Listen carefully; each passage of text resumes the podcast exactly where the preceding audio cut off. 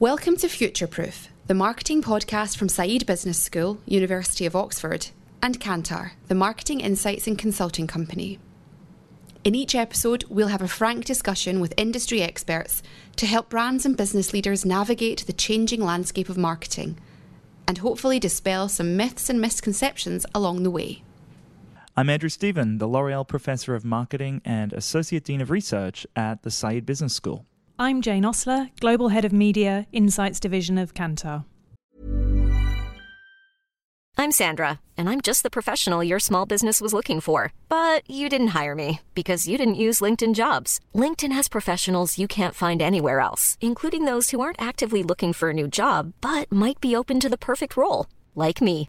In a given month, over 70% of LinkedIn users don't visit other leading job sites. So if you're not looking on LinkedIn, you'll miss out on great candidates like Sandra. Start hiring professionals like a professional. Post your free job on linkedin.com/people today. Hey, it's Ryan Reynolds, and I'm here with Keith, co-star of my upcoming film, If, only in theaters May 17th. Do you want to tell people the big news? All right, I'll do it. Sign up now and you'll get unlimited for $15 a month in six months of Paramount Plus Essential Plan on us. Mintmobile.com slash switch. Upfront payment of $45 equivalent to $15 per month. Unlimited over 40 gigabytes per month. Face lower speeds. Videos at 480p. Active Mint customers by 531.24 get six months of Paramount Plus Essential Plan. Auto renews after six months. Offer ends May 31st, 2024. Separate Paramount Plus registration required. Terms and conditions apply if rated PG. On today's podcast, we're going to be talking about all things social media advertising, uh, with with a particular focus on advertising on the Facebook and Instagram platforms, uh, because we have a guest from Facebook, Ian Edwards, who's the planning director for Northern Europe uh, at Facebook. So we're going to talk to Ian uh, shortly and uh, discuss sort of what works and what doesn't work uh, when we're advertising on social media. Um, but before that, we thought we would get into talking about a little bit of research that Oxford, Facebook, and Kantar have been doing exactly on this topic of uh, social media advertising effectiveness. But Jane, perhaps you want to sort of talk first about the background to this research. Yeah, I think one of the things that uh, we've been looking at for quite some time um, through working with Facebook is looking at the effectiveness of campaigns from a brand point of view, but individually, client by client. And obviously, we feed them insights from those results, and Facebook will um, share those results with their clients. But nobody had ever done a meta analysis before, like looked at all of these studies in aggregate all around the world um, to see if there are any bigger, more strategic points that can be made. And I think the other background really to this was that also there was a lot of conversation going on in the marketplace at the time about, you know, social media advertising driving sales and it's all about performance marketing it's all about the short term. And I think nobody had really delved into the question about what social media advertising does for brands. And that's one one of the things we wanted to explore with you. Kantar Millward Brown has, has done a, a lot of uh, measurement studies for, for specific campaigns, um, but we were fortunate enough to pull together data from about 18 months, uh, going uh, up to about the middle of 2017. This this covered 235 campaigns from 110 different brands, and it's a global data set, so mainly in the US and the UK and Canada, but but covering um, the globe or most of it, uh, shall we say, and also covering a lot of industries. And and the idea simply was to take a look at the brand lift performance. So, so these are not sort of short run sales conversion campaigns. Uh, they're looking at things like um, using advertising to generate brand awareness or, or, purchase intent or those sorts of upper funnel or, or, or, brand type metrics. And what was quite interesting actually is is when we looked at sort of everything all just lumped together, there was there was really a big range of of uh, performance, performance measured by by brand lift, and so pretty big range which to a researcher like myself and, and, and my research team on this, we thought that's pretty interesting because variance is good.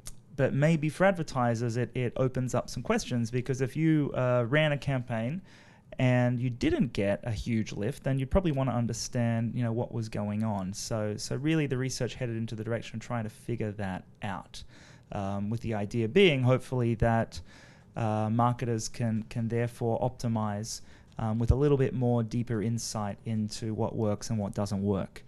You know, actually there was wasn't a lot of variation in terms of region or in terms of categories, which actually I had assumed that there probably would be. But where the variations were were in terms of um, the kind of ads that seemed to p- perform particularly well. Now, in this analysis, my understanding we couldn't actually look at the creative; it was simply the the media impact, um, the brand impact of, of those particular campaigns. But I think it's probably worth asking Ian at this point as well, and thinking about looking at things like like being human and personable in advertising. The key thing for me is that uh, understanding the context of the media platform that you're using and then building advertising that fits within that context is absolutely crucial. Um, and I think for me, seeing the fact that advertisers who used more uh, human language um, in their own organic posts on their page were actually performing better in, in, in terms of the advertising that they were producing and building wasn't a particular surprise because we think that they understand how to use that platform, how to engage with people who are coming to Facebook, coming to Instagram, you know, to be inspired, to to, to, to, to hear human stories and, and, and carrying that tone of voice through into their advertising.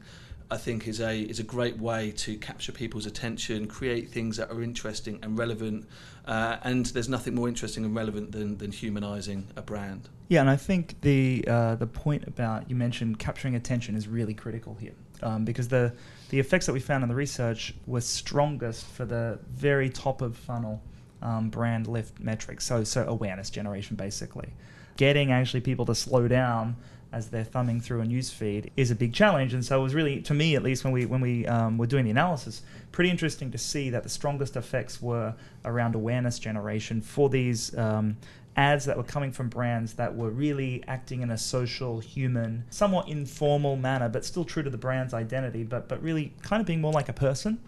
It's quite an interesting conundrum, though, isn't it? So, on the one hand, you've got to kind of fight for attention within a news feed where you're looking at loads of other stuff anyway. Um, on the other hand, you have to fit in and behave like a person would. And they, they've also got another issue, actually, which is they've got to do something different or bespoke or appropriate for mm. individual platforms and yet it has the campaign has to be coherent across a whole load of different media channels you know traditional digital the, the lot. So from an advertiser point of view it's quite a difficult task isn't it? They've got to do everything at once. Yeah absolutely and um, i mean what we're seeing and uh, the majority of the, uh, ca- the the campaigns that went into this study were video and what we're seeing is advertisers really starting to understand how video works on social mm. platforms like Instagram and Facebook. And what we've seen over the last two or three years is that they have to adapt and not use a 30 second TV ad on the platform. Um, and just see video as one generic um, type of media. They have to see that the, the, video on Facebook and Instagram is actually something really fundamentally different, and they have to adjust how they tell their, the, the narrative arc of their, their the, the story that they're trying to get across in their advertising as you say, the consumer on Facebook and Instagram is absolutely in control. They're thumbing through uh, lots and lots of different content. And in fact, we think that the average consumer, we know the average consumer thumbs through um, roughly the size of Big, Big Ben every single day on their newsfeed. So that's that's that's what you're up against: is people moving very very quickly and, and in total control.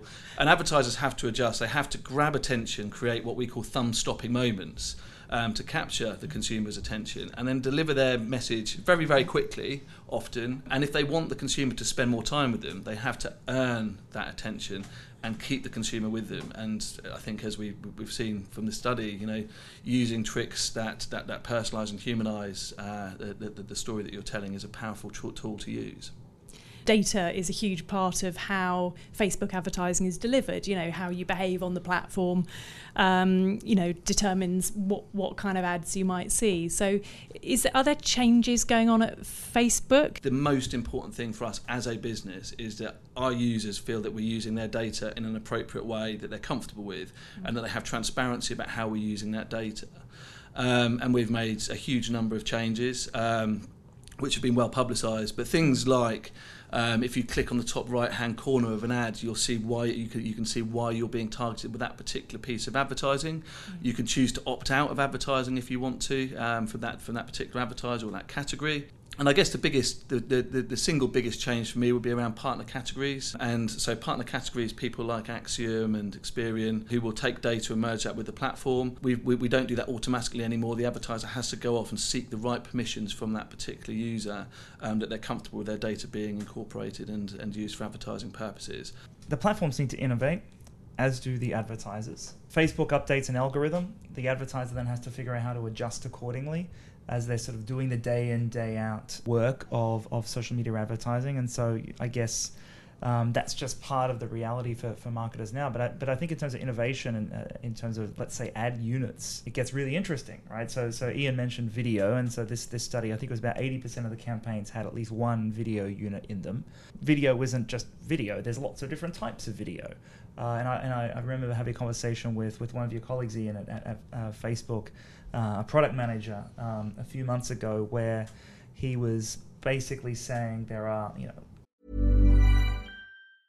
I'm Sandra, and I'm just the professional your small business was looking for. But you didn't hire me because you didn't use LinkedIn jobs. LinkedIn has professionals you can't find anywhere else, including those who aren't actively looking for a new job, but might be open to the perfect role, like me.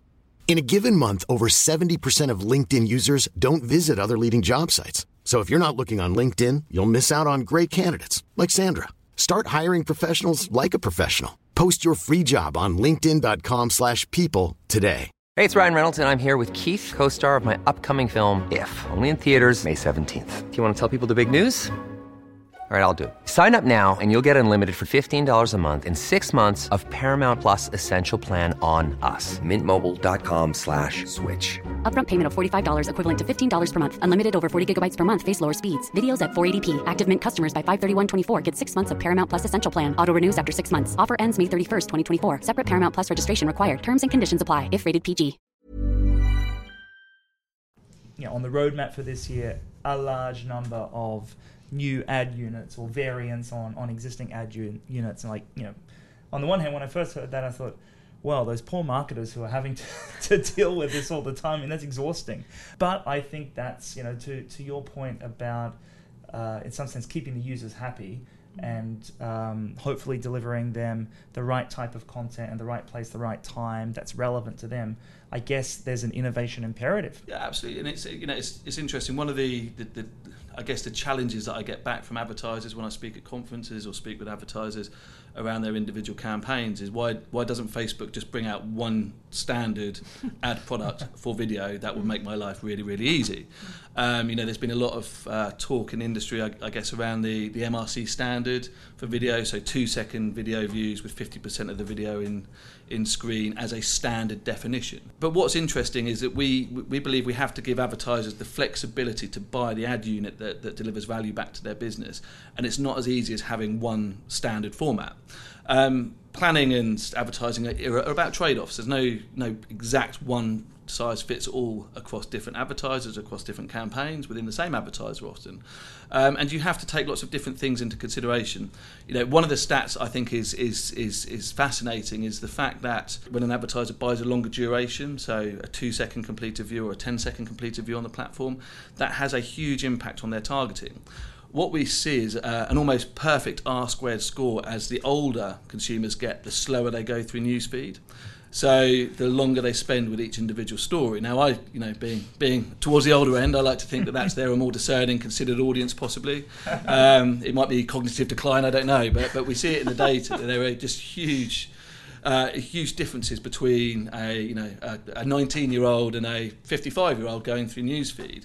And if we allowed advertisers just to buy on duration, it would skew their advertising much older. So we have to allow advertisers to buy in the way that delivers value for them. And that's why, you know, working with Kantar Millward Brown, working with with Oxford, helping advertisers understand these trade-offs and, and, and the value because there are differences in price that you would also be paying for those things. So understanding the opportunity for them that delivers back to their business and back to their brand is, is, is one of the key things we try to do and with that we have to provide variation and, and, and, and innovation within our ad products. A few years ago when you were thinking about media and creative. You have, you know, a creative unit, and you bought a, a media space that would occupy it. And now, um, as you've both said, you know, we now have format to take into consideration, whether it's a long form or a short form, or whether it's, you know, skippable, or whether it's got sound or not. So actually, you know, there are a lot of different variables for advertisers to take into into account. All of these things are intertwined, and actually, mm-hmm. the the the example uh, Ian just gave about you know, I jotted down on my notes here older people scroll slowly, which is probably not the exact way to have that takeaway, but there's a there's a there's a correlation there, right? So so there's something about user behavior in here as well. And so sort of user behavior, the type of channel, the type of brand, how the brand communicates, its tone of voice, its sort of identity or personality, what else is going on in the the feed as well, or what other stories are sort of in that person or that user's um, mix of course, format, creative style. I mean, we, we could come up with you know a very very long list of these things. I think the key is, and this this goes into some of the things I think we're thinking about next, with sort of the next phase of this research, so sort of this year's version, is to try and look at these more complex interrelationships between these these variables or these buttons that advertisers could push, and to I think figure out which ones matter more, uh, and also knowing which ones are sort of correlated positively versus negatively so that if you do one thing and you know the negative correlations the ones I'd worry about. If you do do one thing then it hurts you on something else or it makes it harder to get traction on something else. Yeah and I think from our perspective in terms of you know kind of you know what do we absolutely know seems to deliver value at the moment. Um, the first number one variable that is, is absolutely crucial is that you build creative that is fit for feed for a feed environment that delivers your message quickly, captures attention in the first, you know, in the first three seconds, and creates those thumb-stopping moments. The other thing, which uh, we are perhaps the most targetable platform out there, and I think a trap that advertisers often fall into is doing micro-targeted campaigns where you layer on lots and lots of different targeting options, and you can end up with quite a small audience. Um, and what happens with that, the more you layer on different targeting options, the, the higher the price you pay at an individual level is because the, the way Facebook works is on an auction, and the more targeting there is, the, the, the, the less supply you have, so the auction price will increase. And you have to understand the trade off between introducing elements of targeting and that having an impact in terms of the performance of the advertising unit. And the line we often use around targeting at the moment is what is the minimum amount of personalisation for the maximum amount of impact? So, what's the minimum amount of targeting that you can add in to make your advertising relevant to a large group of people? Um, and we also, you know, we do talk about trying to target broadly in terms of target the whole market and then creating meaningful segmentation. So don't just segment for the uh, the sake of creating segments, but making mm-hmm. sure that those are meaningful differences, uh, whereby creating different creative and campaigns for those audiences, it will have a disproportionate impact in terms of the outcome general sort of industry narrative at the moment seems to be that you know most um, advertisers in most categories need to get the right balance between campaigns that are designed to achieve mass reach, you know, uh, reaching existing and hopefully potentially new customers as well, and an appropriate level of targeting. And the joke version that everyone always talks about is, you know, targeting left-handed golfers in Arizona, you know, which obviously, you know, is probably going to be fairly expensive on, on Facebook, I, I would imagine. I certainly subscribe to the belief that um, precision targeting – can be a good thing to do. I'm, I'm, I'm probably not one of the people who would go out and say, I'll just mass reach, reach everyone and anyone because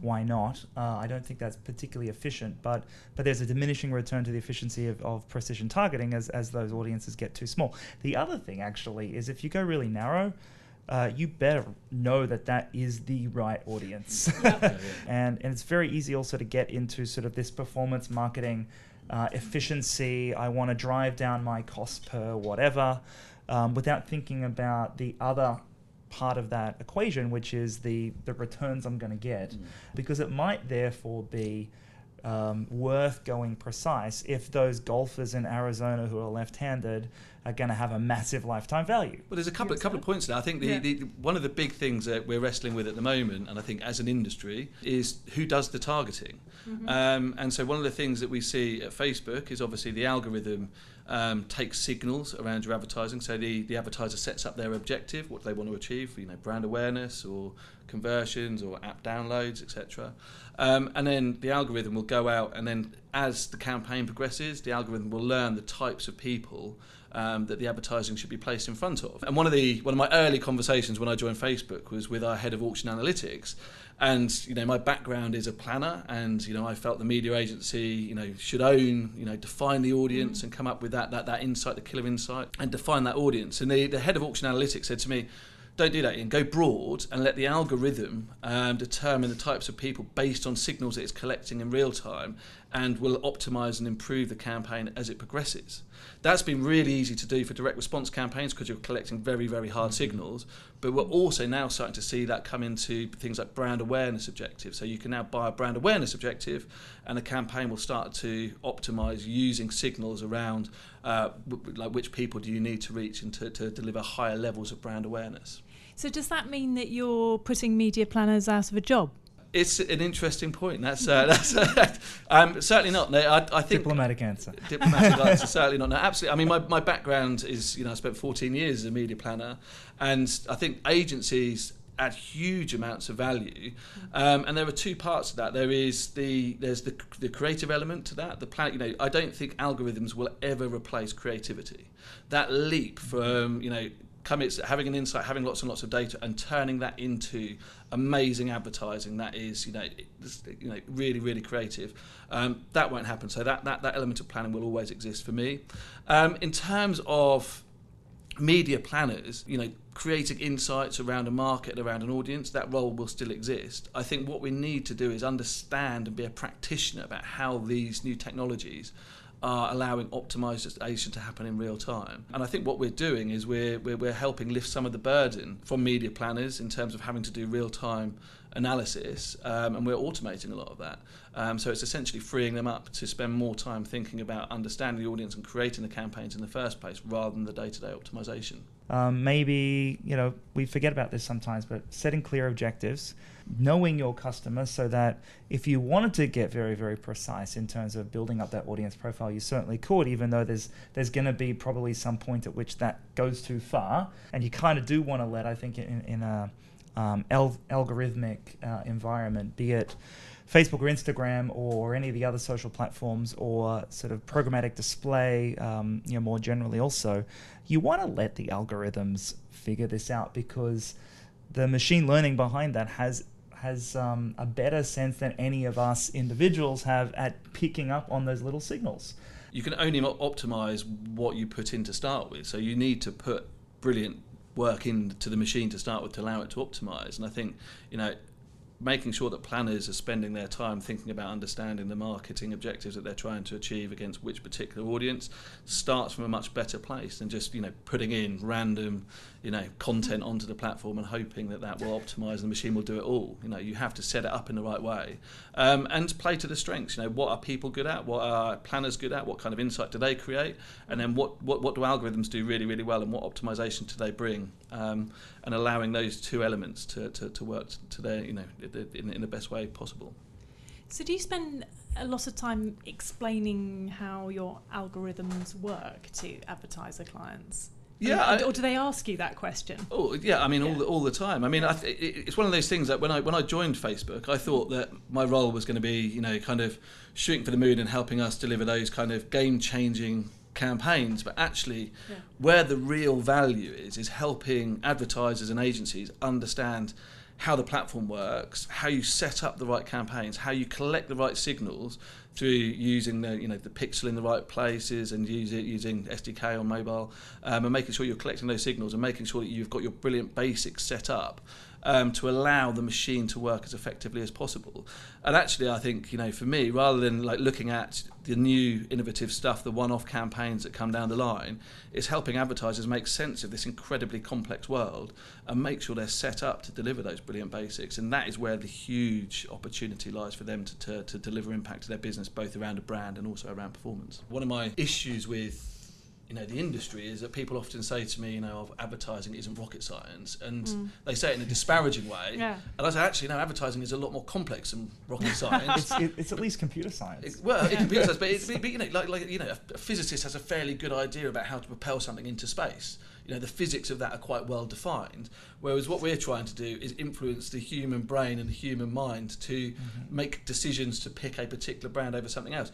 We have a very weak grasp on you know the human brain and actually how those decisions are made at the moment. And I think for me, one of the most important things that we can do is work with academic institutions like Oxford and work with uh, you know, organisations, measurement partners like Kantar Millward Brown to unpick and really start to understand how advertising is working in a mobile world. The social media world in particular keeps on changing, back to the point we talked about earlier with innovation. Uh, so therefore, you kind of keep on having to refresh. And, and actually, the advice we give is well, two things. We, we educate and try and also help explain to, to our students and people who come on our programs uh, and to to other sort of businesses and organizations that we work with, explain how this stuff works um, in in a sort of research driven way. So that the research we've been talking about is an example of of that. Um, but then to also help people kind of focus on asking the right questions so they can experiment wisely.